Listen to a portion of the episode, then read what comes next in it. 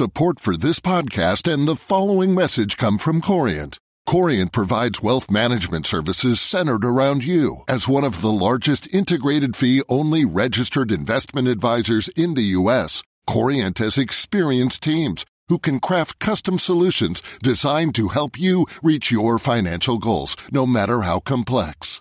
Real wealth requires real solutions. Connect with a wealth advisor today at Corient.com. That's Corient.com. I know a woman who can get people to do whatever she wants. She can make busy executives give her their evenings, their thoughts, and their money. On various occasions, she's persuaded me to do things for her, just as she's enlisted thousands of others. I ran into her the other day and asked what her secret was. It's not hard, she said. I just say please and thank you. Actually, it's not quite as simple as that. Most people know how to say please and thank you, or think they do. Almost everyone was taught that before they went to primary school. But hardly anyone has been taught how to do it properly. Consider the following perfectly polite email I received recently from a man I know slightly. It began This year we are partnering with so and so to launch the second annual so and so conference. I know you're busy, but we would love you to host a session on women in business on the Saturday. It then went on at length about the theme of the year and offered a link to a video of the previous year's event. Do let me know if that is feasible, it ended. It was not feasible. Why would I give up a Saturday on the basis of watching a clip of a similar conference a year earlier? The length of the email also made me feel restive and inclined to hit the delete button. To be reminded that I'm busy merely provided an excuse to decline. Now consider this message from my other acquaintance. Its subject line read, If only you would, dot, dot, dot, and the email continued, Join our panel on such and such. We have lots of clever but worthy people talking, and we need your genius to liven it up. Please say yes. What this does is cut to the chase, and the chase is flattery. The only truly effective way of saying please is to butter people up. There's no danger of ever laying it on too thick. There's no level at which flattery stops working, according to a study by Jennifer Chatman of the University of California, Berkeley. In addition to being flattering, the perfect please has to make you feel not only wanted, but also needed.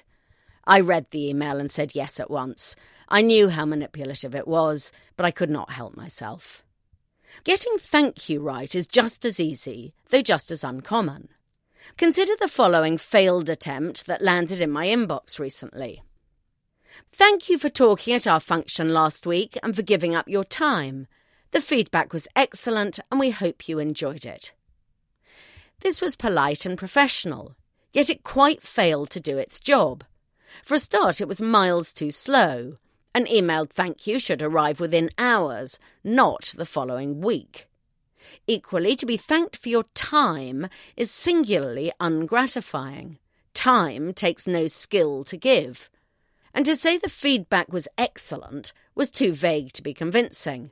And rather than ask if I had enjoyed it, it would have been better to attest how much they had enjoyed having me. In rejecting this message, I felt the spirit of my mother. She was a fiend with the thank you letter. Every year on December the 27th, she sat us children down and made us write letters to everyone who had given us anything for Christmas. We had to specify what the present was, claim to be delighted with it, and, this was the hard part, we had to say why.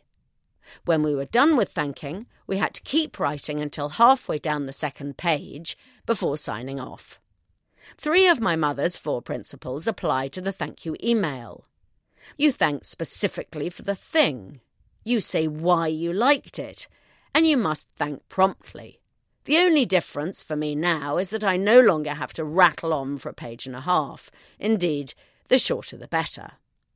And this is exactly what my persuasive acquaintance did. Extraordinary, said the subject line of the thank you email that was waiting in my inbox when I awoke the next day.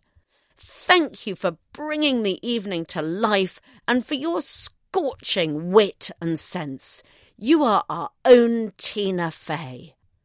Actually, I'd performed indifferently. I knew that, and so did she. We both understood the game she was playing. But no matter. The next time she asks me to do something, I will comply.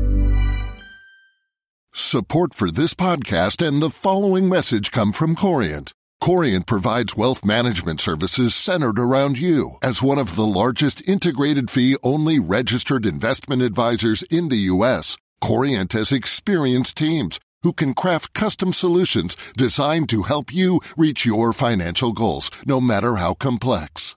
Real wealth requires real solutions. Connect with a wealth advisor today at Corient.com. That's Corient.com.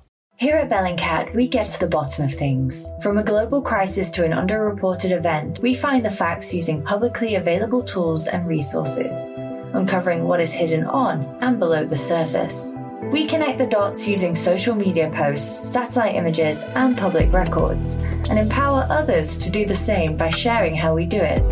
The ability to do so is only made possible by our readers, supporters, and community members. Care to join us? Learn how at bellingcat.com. Fly.